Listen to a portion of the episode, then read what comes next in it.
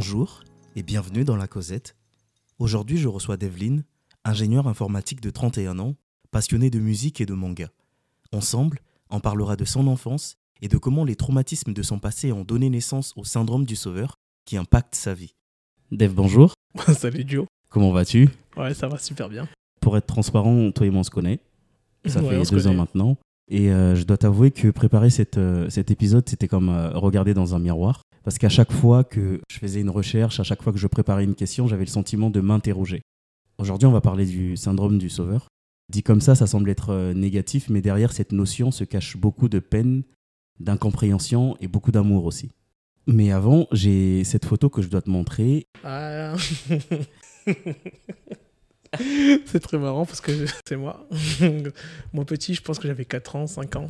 C'était au centre aéré, euh, petite section, enfin j'ai une section, donc euh, la maternelle, si je ne me trompe pas.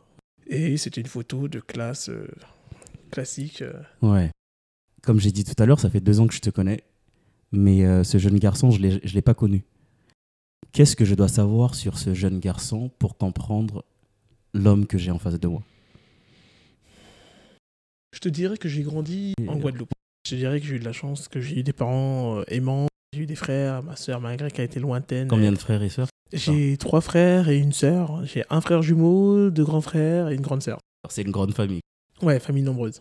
On avait plutôt un lien fort entre nous. Quand t'as les deux derniers, ce sont des jumeaux, bah Mhm. forcément, c'est déjà les derniers. Tu sais déjà que t'es un peu préféré Ouais. de la famille.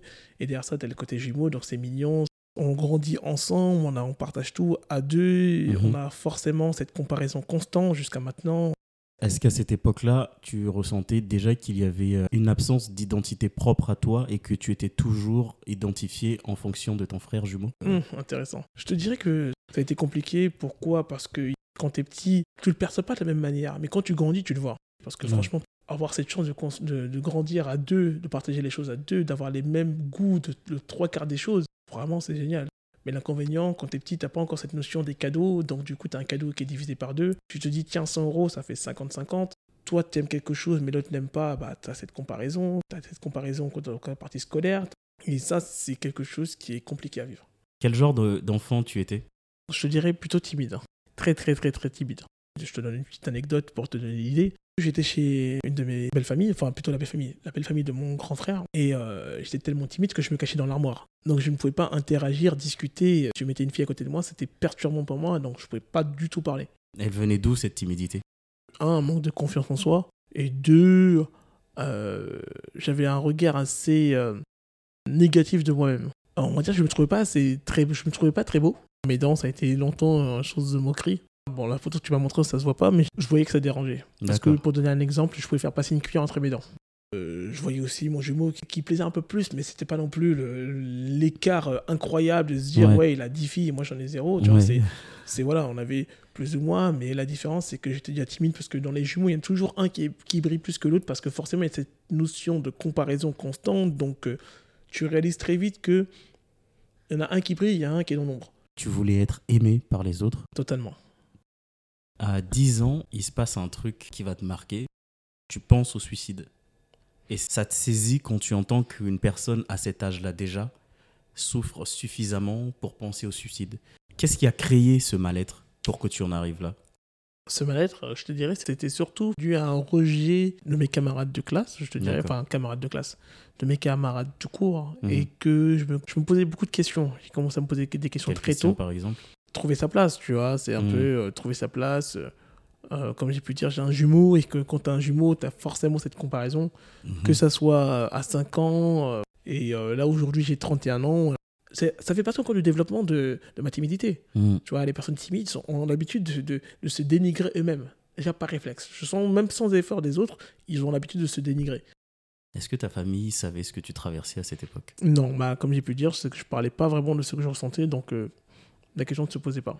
Mais ils n'ont pas, ils pas perçu qu'il y avait un mal-être en toi? Non, parce qu'au final, quand tu te retrouves avec un jumeau, tu as souvent ce côté, il y en a un qui est plus expressif que l'autre. Mhm. Toujours, tu en as toujours un qui est plus expressif que l'autre. Mhm. Moi, j'étais le moins, le moins expressif, donc du coup, la question ne se posait pas. Jusqu'à quand tu as euh, pensé au suicide? Moi, je pense que ça a duré, je pourrais te dire un an, parce que je me rappelle de cette période. Mhm. C'était une période. Mais après cette période qu'elle est passée, euh, je n'ai jamais repensé à ça. Ouais. Comment comment tu as réussi à, à passer de l'autre côté? Bah, tu sais, euh, comme on dit, c'est que il faut être courageux de, pour se suicider, Mhm. mais c'est aussi lâche. Et que je le pensais, mais j'avais pas le courage de faire l'acte. Ce manque de courage m'a sauvé. Après, je te dirais, c'est la conscience, hein, la- euh, le subconscient, excuse-moi, Mhm. nous protège de, de nous-mêmes. Mhm. Et que, euh, bah, je me suis protégé de moi-même. Tu viens de dire que plus jeune, tu as connu le rejet de la part de tes camarades. Est-ce qu'en grandissant, ce rejet-là n'a pas euh, créé chez toi cette envie d'être euh, le pote qui est prêt à tout faire et à se plier en quatre pour ses autres camarades? Moi, je dirais que oui. C'est au point de, de me sacrifier euh, mentalement, parce que ça avait un impact, parce que je voulais vraiment être aimé, être apprécié, tu vois. Mais c'était un peu compliqué, parce qu'au final, le faire, c'est un point, mais ça a un effet un peu maladroit qui peut se créer et que, surtout, incompris. Et tu recevais autant que tu donnais? Non, Non. non, non, non. C'est quoi le souvenir le plus douloureux de cette époque où euh, tu es le bon pote qui fait tout pour les autres, mais euh, qu'il n'y a pas la réciprocité? C'est la bonne question. C'est compliqué. hein. Cette question, elle est compliquée. hein. Pourquoi je vais te dire pourquoi elle est compliquée pour moi? Parce que, euh, vu que pour moi, ça presque toujours été le cas, je me suis jamais posé les questions plus que ça. C'est comme si je te dis que tu fais un petit peu un. Tu fais avec. Tu fais avec, Mhm. tu ne poses plus la question. C'est pas tu fais avec et tu souffres, c'est tu fais avec et tu ne poses plus la question. Quand tu grandis et que le monde extérieur euh, commence à impacter ton quotidien, quel homme tu réalises que tu es en train de devenir? Euh, j'ai réalisé que j'étais quelqu'un de très fermé, pas assez ouvert, alors que je veux, je veux être ouvert, mais je n'arrivais pas à m'exprimer, à parler avec les gens, Hmm. pour ces complexes que j'ai créés euh, quand j'étais bah, du coup plus petit. Hmm. Il y avait de la solitude en toi? Ouais, beaucoup de solitude. On dit que les gens qui ont le syndrome du sauveur ont tendance à attirer les gens qui ont besoin d'être aidés. Est-ce que tu penses que c'est ton cas? Je pense que oui. Après, je considère que moi, j'aurais voulu avoir de l'aide, ou en tout cas avoir des, des, des lignes directrices. C'est quelque chose que tu essaies de fuir maintenant? Ah, totalement.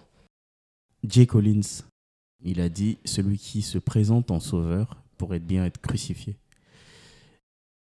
Est-ce que tu t'es déjà retrouvé dans une position où ton envie de vouloir bien faire se retourne contre toi? Oui, très, très souvent. Très, très, très, très souvent. Parce qu'après, c'est c'est assez compliqué. Parce que, vu que j'ai j'ai envie de bien faire, je ne me pose pas la question de qu'est-ce qui se passe après. Et que du coup, bah, comme les gens ne comprennent pas c'est quoi le syndrome du sauveur et comment ça fonctionne, et que c'est plus fort que nous, Hmm. c'est pas quelque chose qui est voulu, c'est quelque chose qui.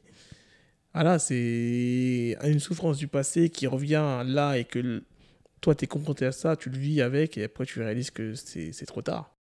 Ce que je peux te dire, c'est que les conséquences de ce jour, c'est que je suis en train de me renfermer. Entre l'incompréhension, entre le retour de, de- Des autres Après la phase du sauveur, tu te retrouves un peu à être renfermé parce que tu te dis, Mhm. est-ce que les gens feront ça pour toi? Ouais. Et avec beaucoup de recul, je te dirais, actuellement, ma croyance te dirait, les gens ne feront pas ça pour moi. Est-ce que derrière ce sentiment ne se cache pas une envie de reconnaissance? Et quand je dis reconnaissance, c'est pas forcément être le centre de l'attention, mais de se sentir valorisé. C'est le piège du, du syndrome du sauveur. Mhm. Enfin, je te parle par rapport à sauver quelqu'un. Je te parle pas d'être gentil euh, et aider quelqu'un. Je te Mhm. parle du syndrome du sauveur fait que tu as envie d'avoir cette reconnaissance, de dire que j'ai aidé quelqu'un. C'est le côté pervers. Ça touche un petit peu l'ego. Et donc, tu, tu as conscience que c'est plus ton ego qui a envie d'être nourri? Bah, c'est un mélange d'ego. Je... Enfin, nier qu'il n'y a pas un soupçon d'ego, je pourrais pas... ça serait faux. C'est quoi la différence entre être là pour une personne et vouloir sauver cette personne? Alors, je te dirais qu'il y a deux niveaux. Il y a deux niveaux. Être là pour quelqu'un, c'est être là, être à l'écoute de cette personne ne jugeant pas. Donc, aucun jugement sur euh, ce que la personne va dire, parce que ça va très très vite. Tu réponds présent, tu donnes des conseils, tu l'accompagnes comme tu peux, par rapport à ce que la personne attend. Et quand je dis attend, parfois il faut secouer aussi. Hein. C'est pas que le positif, c'est aussi bouge-toi et fais quelque chose. Le côté euh, sauveur, ça serait plus euh, je veux que tu fasses ça, d'accord Celle-là, ça va être le côté pervers. Et Je sais que tu as cette compétence, mais si tu le réussis, je pourrais me dire à moi-même, j'ai réussi quelque chose. Est-ce que tu t'es déjà retrouvé dans une posture où pendant que tu étais présent pour quelqu'un, tu réalises que tu étais en train de franchir la ligne entre être présent pour une personne et vouloir la sauver? Est-ce que ça t'a déjà genre wow, attends, là je vais peut-être un peu trop loin là. Là c'est vraiment pour moi que je le fais et pas pour elle. Très souvent, très souvent, quand ça m'arrive, j'essaie de m'arrêter. Ouais. C'est difficile de s'arrêter? C'est difficile parce que d'un côté, tu as le côté bienveillant qui veut vraiment, vraiment aider, donc tu es vraiment engagé pleinement. Mhm. c'est comme si je te dis demain, tu as ton enfant qui est malade ou qui a un problème avec à l'école et tu souhaites intervenir pour lui dire euh, non, mais t'inquiète pas, je suis là pour toi, on peut en discuter. Et ton enfant dit non, mais papa, laisse-moi tranquille. Euh, non, tu, ça, c'est un peu compliqué de se dire euh, de laisser ton enfant dans son état parce qu'il le décide. Ouais. Est-ce qu'il est vraiment apte à prendre cette décision? Tu ne sais pas. Et c'est là que j'agis. Ouais. C'est là où ce côté, euh, potentiellement, parce que là je dis ça, mais c'est le côté euh, syndrome du sauveur peut se déclencher. Parce que là, tu peux dépasser une certaine limite. Là, je donne un enfant, mais plutôt tu prends un niveau d'un adulte. hein. Mm. Là où tu peux dépasser cette fameuse, cette fameuse limite de. euh, je suis en train d'essayer de sauver la personne. Ouais. C'est la personne qui t'arrête ou c'est toi qui t'arrêtes C'est moi qui m'arrête. Tu arrives à le faire? C'est compliqué. Mais tu arrives à le faire. J'y arrive parce que j'en suis conscient. Je sais à quel moment je peux avoir ce sentiment. Je préfère, si j'ai un soupçon ou un doute, Mhm. j'arrête tout de suite. D'accord. Quand on veut sauver quelqu'un ou aider quelqu'un, on peut parfois faire l'erreur d'aller jusqu'à lui imposer, sans le savoir, notre vision de la vie ou de la carrière qu'elle est censée avoir. Est-ce que ça t'est déjà arrivé? Oui. Tu te retrouves un peu dans un état où c'est plus fort que toi. C'est vraiment plus fort que toi si tu veux vraiment aider et Mm. que même si tu veux te limiter, ça peut t'énerver. Un truc qu'on retrouve beaucoup chez les gens qui ont ce syndrome, ils sont très généreux. Et toi, s'il y a une qualité que personne ne peut t'enlever, c'est ta générosité. Et c'est intéressant parce que euh, si on part de ton enfance, du rejet que tu as connu, des moments difficiles que tu as traversés, du sentiment de ne pas être accepté par les autres, est-ce que ça n'a pas amplifié ta générosité? Et est-ce que derrière cette générosité, il n'y a pas une peine que tu essaies de combler C'est particulier. C'est particulier parce que moi, comme tu dis, j'avais envie de sauver pour être utile. hein. J'avais cette vision. Si je devais te, te définir la vision que j'avais, c'était si tu sauvais quelqu'un Mhm, ou tu participais à sauver quelqu'un, mhm. les personnes vont te redonner en retour cet amour un peu particulier. Je dis ça. En par- gros, tu, tu, tu conditionnais l'amour que les autres te donnaient en fonction de ta capacité à les sauver. c'est ça. J'ai lu un témoignage intéressant sur quelqu'un qui euh, pense avoir le syndrome du sauveur aussi. Et il disait qu'il a réalisé qu'il suffisait pas d'être patient avec les autres quand on a ce syndrome. Que au-delà de la patience intervient aussi le lâcher prise. Parce que tu peux être patient, mais souffrir quand même du fait que la personne en face de toi ne fasse pas les choses comme toi tu l'aurais souhaité ou euh, n'adopte pas ta vision de la vie. Où est-ce que toi tu en es avec le lâcher prise? Le temps a fait que maintenant j'accepte les choses. Je prends beaucoup moins la tête, mais pour, pour éviter de, de me prendre la tête, je considère qu'il faut savoir s'enfermer dans sa propre bulle. Et quand je suis dans sa propre bulle, c'est d'accepter que les gens, il y a des gens qui vont te juger et il faut faire avec. Je suis capable d'entendre totalement les, les avis des autres, d'accord? Mais en sachant que, quoi qu'il advienne, je serai jugé. Est-ce qu'il y a une forme de, de culpabilité chez toi? Je me sens un petit peu mal. hein. Je, je sens qu'il y a un sentiment qui me dit mais pourquoi tu fais ça? Ouais. Euh, Tu vas en payer le prix? Parce que tu en payes? Parce que c'est du temps, c'est de l'énergie, c'est tout ce que tu veux. hein. Mm. C'est tout ce que tu veux. C'est pas voulu, mais c'est comme ça. Et aussi, franchement, parfois, c'est même pas parfois, c'est souvent. Ouais. Souvent, je regrette.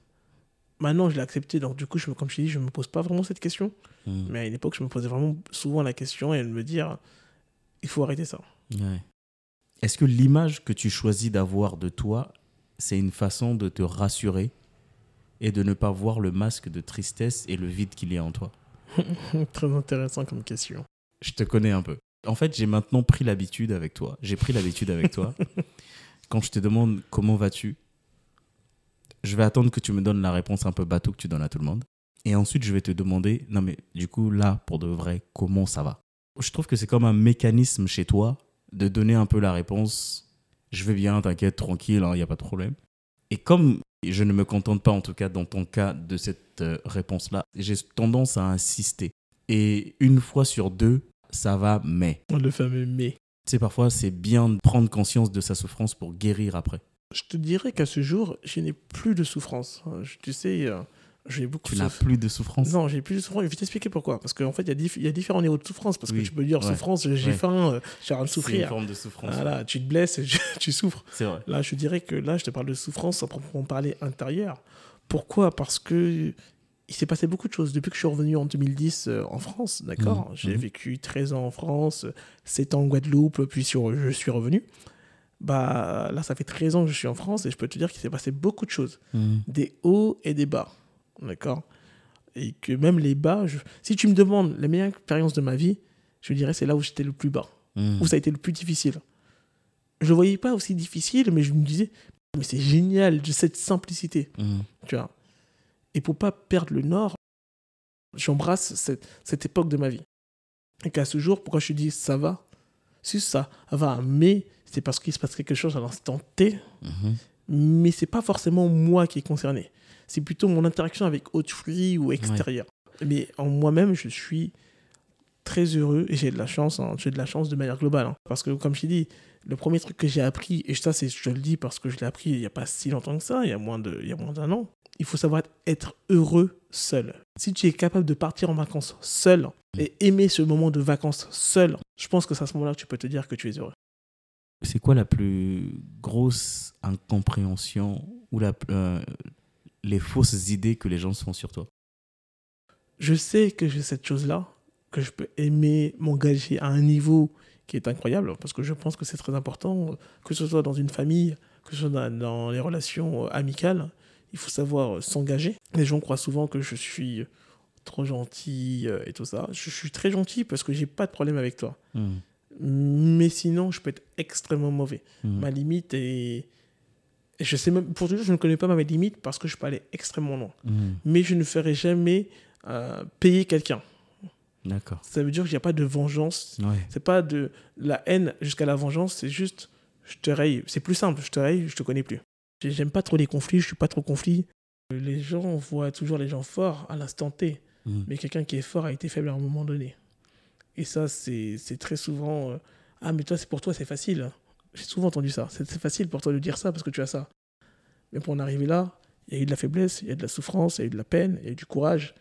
Tu rentres un peu dans plein d'états émotionnels qui, euh, au final, évoluent au fil du temps. Et euh, avec l'expérience, tu le gardes totalement différent. Parce que comme tu rentres souvent dans cet état de, montagne russe, je, te dirais, un coup, tu es content, un coup, tu es fier de toi, puis tu redescends parce que tu redeviens nul, après tu montes, et ainsi de suite. Donc, au bout d'un moment, tu sais comment remonter. Mhm. Il y a un truc qu'on retrouve chez les gens qui ont un- à cœur de bien faire, comme toi, c'est qu'ils ne prennent pas le risque de dire non ou de décevoir. Ça, c'est un truc que j'ai remarqué que tu fais souvent. On va te demander un service, et là, je parle pas forcément de moi, hein, mais peu importe. Bien sûr, bien On sûr. va te demander un service, tu vas dire oui sur le coup parce que je pense que tu as vraiment envie de le faire. Sauf que quand tu réalises que tu vas pas être en mesure de le faire, tu disparais. Pourtant, tu peux juste dire frérot, je peux pas, là ça va être mort. Sincèrement, ça ne nous donnera pas le sentiment de ah mince, il nous a lâchés. Mais c'est une tendance que j'ai remarquée moi personnellement. Je parle pour moi. Quand tu réalises que ça va pas pouvoir le faire de ton côté, tu ghostes et je me demande si derrière cette, euh, cette tendance, cette habitude, euh, ne se cache pas la peur de décevoir et la crainte de dire non. Je te dirais que ça mélange entre la honte et toujours, tu sais, parce qu'on va dire que, vu que j'étais le, le, le- le petit canard, on va Oui. dire ça comme ça, le rebelle, euh, le sur-rebelle, à me mettre de la culpabilité. Mhm. Pas réflexe, je te dis. Parce que ce jour, hein, j'ai toujours, à chaque fois, c'est. Si un jour, on va me dire, Dev, c'est pas ta faute, franchement, euh, je serais déjà content d'entendre ça. Personne ne m'a jamais donné par réflexe. hein. Je te parle pas après, tu reviens de trois mois, euh, trois ouais, jours. ouais. Je te parle, là, on parle tout de suite euh, à chaud. C'est pas toi le problème. C'est pas ta faute. J'ai tellement eu l'habitude de dire c'est ma faute Mhm. qu'à une époque, ça a remis en cause ma personnalité. Je me suis beaucoup cherché. Ça fait partie de. Entre mes doutes que j'avais déjà auparavant et que tu sais, quand tu fais des choix et que tu n'as pas totalement confiance, donc du coup, tu es un peu jugé, du coup, tu te poses des questions, tu te dis est-ce que tu as vraiment bien fait les choses? Là, tu te retrouves en mode euh, c'est toi, c'est de ta faute. Mhm. T'as pas fait ci, t'as pas fait ça, t'as pas pensé comme ci, t'as pas anticipé ça. c'est que je ne Après, je pense que personne ne veut décevoir. Quand tu aimes vraiment, Oui, ça je pense sûr. que. Oui, mais enfin, je, je l'entends que personne. Je me permets de te couper, frérot, sûr, je suis vas-y, vas-y, Je l'entends que personne ne veut décevoir. Mais tu as le droit de dire Salut, euh, désolé, je vais pas pouvoir être là. Salut, désolé, je vais pas pouvoir te rendre sur service. Salut, désolé, je vais pas pouvoir faire ci ou faire ça. Tu as le droit parce qu'en soi. Enfin, là, je parle pour les gens qui tiennent vraiment à toi et qui euh, ne vont pas te juger si tu dis non, si tu dis tu peux pas. D'accord, c'est pas grave. Écoute, c'est comme on dit, c'est l'intention qui compte. Tu voulais le faire, tu l'as pas pu. Bah écoute, euh, frérot. Bah, je dirais que. Est-ce qu'on va te couper hein?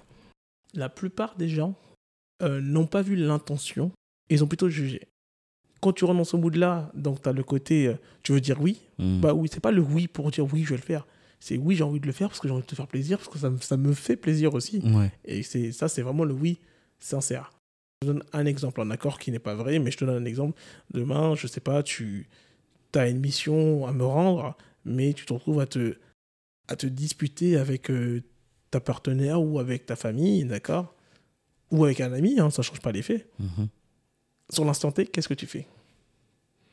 Enfin, c'est pas une Si je, dois, si je dois te rendre un service, mais que je peux pas parce que je, je, je me prends la tête avec quelqu'un, T'es en cours. T'es en, t'es je en, suis en cours. t'es en cours? Non, mais là, sur le coup, je, je, c'est- je finis ma, ma prise de tête et après, je t'appelle pour te dire, frérot, là, je pouvais pas. C'est ça. Mais moi, mon, mon truc, c'est Mais que- toi, toi, tu vas finir ta, ta, ta, ta prise de tête Ah, et mais- tu vas même pas revenir pour dire. Je... Et c'est- en fait, si tu veux, euh, tu as tendance à, à ne pas réaliser que ce qui est plus agaçant dans le fait de te voir souffrir, ce n'est même pas seulement que ça fait souffrir les autres, mais c'est de voir que tu limites ta capacité de guérir. En refoulant certains sentiments, en t'accablant, tu vois un peu. C'est ça qui est dingue dans, dans ce truc de syndrome du sauveur, c'est que il t'affecte toi, mais il affecte aussi les gens en face Ouais. que toi tu veux protéger, mais qui n'ont pas besoin forcément d'être protégés, qui veulent juste que tu, bah, que tu sois toi, que tu penses à toi, que tu, que tu vives ta vie, que tu t'assumes et que tu n'aies pas besoin de... Parce que sincèrement, je pense que si tu n'étais pas dans cette posture du sauveur, il y a moins de choses que tu prendrais à cœur. C'est-à-dire, je t'appelle, je te dis, j'ai besoin d'un truc, tu me dis, je peux pas. Et tu passes à autre chose. Ça me dérange pas du tout. Au contraire, si tu peux pas, c'est pas grave. Parce que ça ne remettra pas en question euh, l'estime que je pense que tu as pour moi. Ça ne remettra pas en question que je sais que si demain j'ai un, un- un petit ou un grand problème, je t'appelle, tu seras présent pour moi. Comme tu as encore ces séquelles de sauveur, tu auras du mal à dire, enfin je pense, je, tu me réponds. Oui, vas-y, vas-y, vas-y. Tu auras du mal à dire non, je peux pas. Parce que déjà, un, ça va te faire mal parce que tu dis, ah vas-y, c'est le frérot, j'ai envie d'être là pour lui, c'est chaud pour lui. Et tu vas chercher et franchement, je ne connais pas quelqu'un à qui on va dire que Dev, quand tu lui demandes un service, ne se casse pas la tête pour, le, te le rendre. un des plus gros services qu'on m'ait rendu dans ma vie, c'est une ex qui me l'a fait. C'est de me dire non. Dans notre couple, ça, allait- plutôt bien, mais je sortais d'une relation avant elle qui avait été difficile, donc j'étais un peu euh, sur mes gardes. Ça a créé quelques tensions, et après, on a dû se séparer, mais même séparés, on, était, on continuait toujours à se voir, on était toujours intimes. Et et j'ai réalisé la part de responsabilité que j'avais dans, cette, euh, dans la situation, et j'ai, sur le coup, j'ai commencé à faire un travail sur moi. Tu vois, tout le tralala qu'on fait quand on, quand on vient de te plaquer. Ensuite, je vais la voir, je lui dis, écoute, euh, moi, ça me fait bizarre ce truc, tu vois.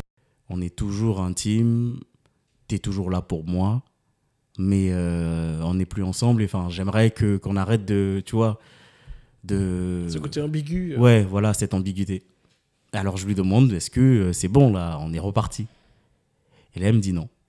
Je lui dis, mais tu vois pas la personne que je suis en train de devenir Elle me dit, ça tombe bien, tu vas l'être pour quelqu'un d'autre. Je suis pas sûr qu'elle ait même réalisé la, enfin, la lucidité qu'elle a eue de le dire. Je sais même pas si elle avait conscience en fait du cadeau qu'elle était en train de me faire. Parce qu'avec du recul, j'ai compris une chose. Le travail que je faisais sur moi à ce moment-là, c'était pour elle. C'était pour la retrouver dans ma vie. Sauf qu'en me disant non, elle m'a permis de faire un travail pour me retrouver moi et évoluer. Tu vois la différence? Et c'est ça la, différence entre être égoïste et être juste. Quand tu es juste, même si sur le coup, la personne ne comprend pas ta décision, tôt ou tard, elle finira par te dire merci. Même si elle ne t'appelle pas pour te dire merci, la personne. Quand tu es égoïste, ça se sent tout de suite. Peu importe qu'on me dise que c'est la, la plus grande menteuse de tous les temps, ce moment-là, je ne pourrai jamais remettre en question sa sincérité. Et le fait qu'elle m'ait dit non, ça m'a aidé. Je ne suis pas au point où j'aimerais être, mais je sais que ça a enclenché le départ vers la personne que je souhaite être. Tu vois ce que je veux dire? Je vois très bien. Euh, pourquoi je ne dis pas non? Comme je t'ai dit avant, je Pas que moi, m'agresse pas, je rigole. c'est vraiment l'envie de faire plaisir, en fait. C'est vraiment l'envie de faire plaisir, mais vraiment sincère. Tout ce que je, je, peux te donner, je te donnerai. Tout. Hmm. Tout. Tu peux me demander quelque chose, je te dirai oui par défaut. Tu as le oui par défaut. Là où à l'époque, euh, on me pointait tout le temps, t'es responsable, c'est de ta faute, c'est si, c'est ça, bah, ok. bah, du coup, tu, tu, tu veux faire plaisir réellement, tu es, dans l'échec, regarde, c'est de ta faute. Quelle est la différence? Émotionnellement, tu as le même rappel que comme si tu n'avais rien fait, mais as quand même, là où tu avais vraiment tort, ensuite tu as tort, là où tu fais la mmh. chose euh, parce que tu veux vraiment le faire, mais que tu as honte de, de dire euh, j'ai échoué. Ouais. Patrick Louis Richard disait euh, qu'un sauveur se sauve quand il a pris conscience qu'avant de sauver les autres, il faut se sauver lui-même. Il faut se libérer du besoin de sauver les autres ou de les réparer. Comment tu t'aides et comment tu prends soin de toi aujourd'hui? Bah, Je te dis, je pense vraiment à moi et ce que je pense, c'est que je ressens avant tout. Il fallait que je me protège du monde extérieur. L'effet extérieur influe beaucoup les, les, syndromes du sauveur. Mmh. Euh, franchement, avec du recul, je peux te le dire. J'ai appris à accepter qui je suis mmh. avec les défauts que, que j'ai. J'ai des vrais défauts qui peuvent gêner, j'en suis largement conscient. Mmh. Pas de peut-être pas de tout, j'en suis conscient de certains et que si demain tu viens me voir, Devlin, ton défaut c'est ça, je te dirais, ouais, c'est vrai. Ouais. Tu vois. Mais est-ce que tu peux me pardonner de mon défaut? Mais sache que je serai toujours entier et engagé avec toi. Ça fait vraiment. Voilà, j'espère que les gens comprendront cette chose-là. Ouais. Quelle émotion il y a en toi que tu ne laisses jamais sortir? Je te dirais la déception. Hmm. La déception. Je n'exprime pas la déception que je peux avoir. Je peux te regarder, je peux te parler, hmm. mais je peux être extrêmement déçu de toi. Mais je hmm. ne te le dirai pas parce que je pense que c'est pas, euh, ça n'a pas de valeur de le dire. D'accord? Parce qu'être déçu, c'est très personnel. C'est parce que je... c'est un peu le revers. Hein. C'est je t'aime beaucoup, donc forcément tu fais un pas, ça va... le revers et la déception, la tristesse ou le regret ou tout ce que tu veux. La colère, tu vas le savoir. Mmh. La franchise, tu l'auras. Mmh. D'accord? Si tu me la demandes, tu l'auras à 100%. Mmh. Parce que je considère que si tu me demandes de la franchise, tout le monde n'est pas prêt à tout entendre. Non. Donc je suis prêt à faire un effort de ne pas tout dire parce que je suis pas là pour te froisser. Si je t'apprécie, je ne te froisse pas. Mais je te dirai certaines vérités, mais pas à 100%. Ouais. Qu'est-ce que tu dirais à, à une personne comme toi qui avait le syndrome du sauveur? Pense à toi d'abord. Classique. Non, c'est vrai, c'est vrai. C'est, vrai que c'est classique, mais quand je dis pense à toi, c'est vraiment se protéger soi, penser à soi. Maintenant, je peux te dire une expression que j'aime beaucoup utiliser, c'est tu dois être égoïste pour, pour aimer. Tu peux pas aimer quelqu'un, parce que si tu n'es pas égoïste, tu t'oublies toi-même. Mmh. Et qu'est-ce que tu dis à le dev enfant qui euh, n'est pas accepté par les autres et qui, à force de rejet, à force de mal-être, est en train de développer ce syndrome du sauveur? Qu'est-ce que tu lui dis? Avant vraiment que ça devienne euh, incontrôlable dans sa vie Franchement, je lui dirais sois fort. Mmh. Franchement, la seule, truc, la seule chose que je peux dire, c'est qu'il faut être fort. Parce que c'est compliqué as beaucoup de doutes, et franchement, tu as beaucoup de doutes sur, ton, même ton développement de, de, toi-même. Parce que quand tu es jeune, déjà, juste quand tu n'as pas ce cas-là, tu te poses déjà des questions sur euh, le type de personne que tu es, est-ce que tu vas être dur ou pas, etc. Tu, te crées. Et quand tu es petit, euh, c'est compliqué. Et que vraiment, force. Hmm. Je vais te montrer une, une dernière photo. Tu peux me décrire la photo? Hmm, c'est une photo euh, avec euh, toi. C'était ton anniversaire. T'as un sourire, t'es très heureux. Tu sembles être en, paix, mhm. franchement, parce que c'est un sourire très sincère. Ouais. Euh, je t'allais montrer cette photo parce que je voulais que tu saches que tu es l'une des raisons pour laquelle cette photo existe.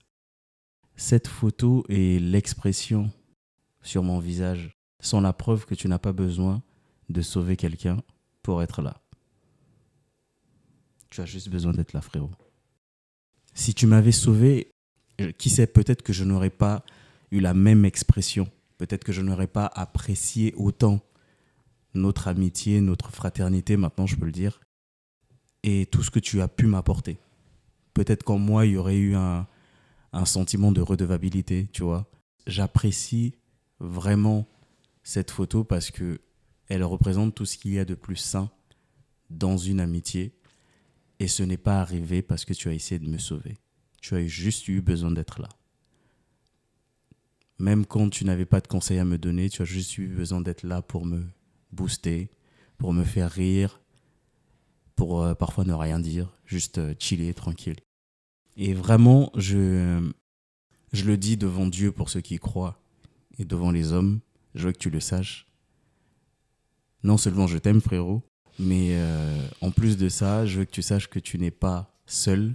Parce que, alors, ça, c'est un truc chez toi. Tu, l'entends hein, que tu n'es pas seul. Mais tu as tendance à l'oublier. Et je veux que jamais tu n'oublies cette euh, part de toi qui n'est pas seul.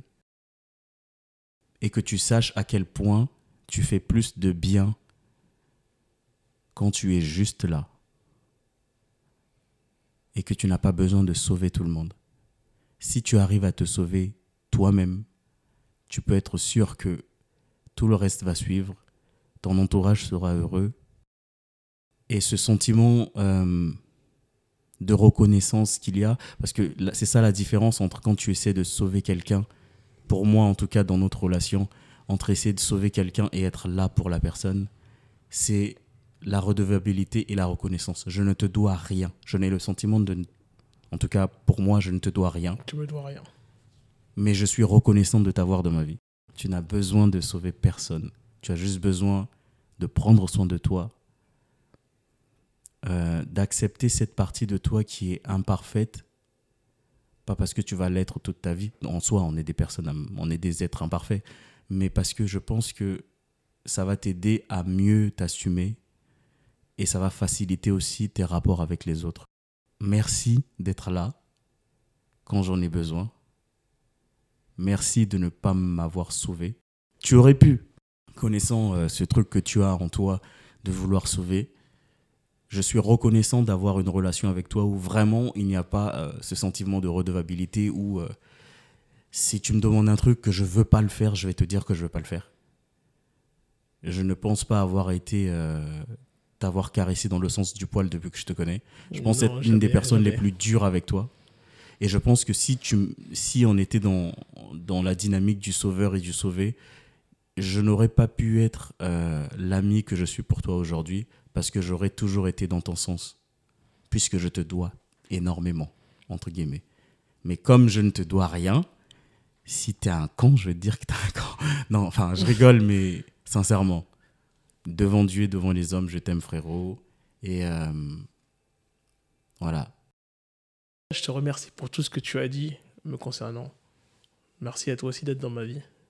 Franchement, tu. Sortez les violons là, on va chialer. Ouais, ouais, ouais, ouais, ouais, c'est dur. non, mais euh, blague à part, c'est vraiment que. C'est vrai que tu m'apportes beaucoup, d'accord? Tu es une des personnes qui a le plus de sagesse et euh, qui, je trouve, a le plus de ce côté neutre quand je dis neutre, ça veut dire que, comme tu as pu le dire, tu sais me dire, tu déconnes, frérot. Tu as, su le, as su le dire réellement. Mm. Réellement et pas juste le dire. Et je pense que c'est ça qui fait une vraie relation. Les vraies relations, ça se passe comme ça. C'est, on dit vraiment les choses pour, euh, pour le bien de l'autre, pas pour le sauver comme le but de cette discussion, mais être présent pour quelqu'un et lui dire là tu déconnes, tu vas trop loin. Mm. Et pour tout ce que tu as déjà fait et tout ce que tu fais pour moi de manière globale, je te remercie. Merci frère. Parce que tu apportes beaucoup et que tu sais très bien que par défaut, prendre des conseils, ou même quand ça va pas, je le fais pas vraiment. J'ai pu le faire une fois et tu as, su être, as répondu présent et tu as donné des bons conseils que j'ai écoutés et que j'ai pu mettre en application.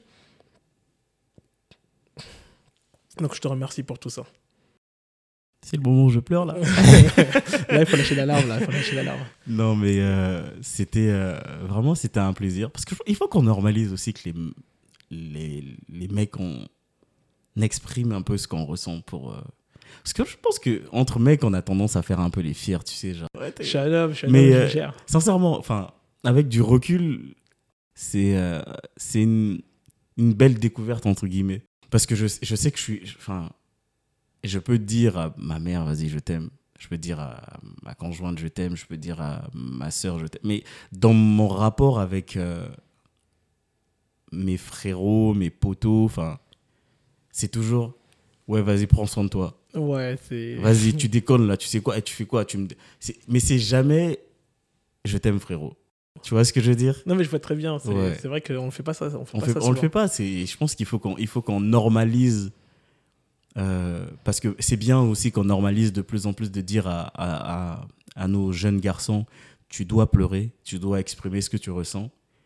Mais euh, nous les c'est drôle de dire ça maintenant parce que j'ai envie de dire nous les, les vieux mais Ça va, on a que 30 ans. Oui, voilà. Mais euh, nous, les plus âgés, entre guillemets, je pense qu'il faut qu'on n'oublie pas de, de faire la même chose qu'on recommande à nos petits. Vraiment de, de prendre le soin. De dire à, à ton frérot, à ton poteau, je t'aime, prends soin de toi, merci d'être là, je suis reconnaissant, tout ça. C'est important. Euh, merci d'avoir euh, de- d'avoir parlé à cœur ouvert euh, dans la causette, sincèrement. Merci pour cette conversation. C'est bah, c'est toi, hein, c'est toi Et, qui faire euh, réfléchir. hein. T'apportes beaucoup, hein, les, je- je petites questions que tu as posées. Ça, parfois, ça a poussé, hein, ça a poussé euh, une pause de réflexion, je vais pas te mentir. Merci à toi de Sincèrement, m'avoir invité. Merci euh, pour le temps, pour l'énergie. Ça a un peu l'effet miroir, cette conversation, parce que je sais qu'une part de moi a tendance à faire euh, la même chose. Et euh, je m'identifie au processus, au cheminement que tu, que tu, que tu traverses. Et je pense que euh, on, on- on tend souvent à culpabiliser les gens qui ont un cœur de bien faire et à ne pas prendre en compte euh, l'intention derrière la maladresse. Que oui, de l'autre côté, quand tu as le syndrome du sauveur, il faut faire attention à ne pas euh, t'enfermer dans cette bulle parce que tu tends à faire autant de mal que de bien. Sauver, ce n'est pas aimer. Si tu veux être un conjoint, comporte-toi en conjoint et non en professeur. Mais qu'il est important de l'autre côté, quand on est euh, celui qu'on essaie de sauver, qu'il est important aussi de d'aider euh, la personne en face de nous qui pense qu'il a forcément besoin de nous sauver. Ouais, le sauveur. ouais. Euh, et ça passe par de la communication, ça passe par de la compréhension, parce que de la communication sans compréhension, c'est C'est compliqué. ça ne sert à rien. Et euh, en tout cas, bon courage à toi. Merci. Euh, et surtout, n'hésite pas à me dire non. non, non, mais euh, T'inquiète pas, le moment viendra. Bon, pas. bon, bon courage à toi. Et puis, euh, dans ce cheminement, j'espère que euh, tu en inspireras d'autres qui euh, vont apprendre de, de ton témoignage. Bon courage dans les différents processus dans lesquels tu te trouves. Merci d'avoir été jusqu'au bout de cet épisode. N'hésite pas à donner ton avis et à faire des suggestions en commentaire, à t'abonner et aussi à partager les épisodes afin de permettre à cette chaîne de grandir. En attendant de te retrouver, je te souhaite une excellente semaine.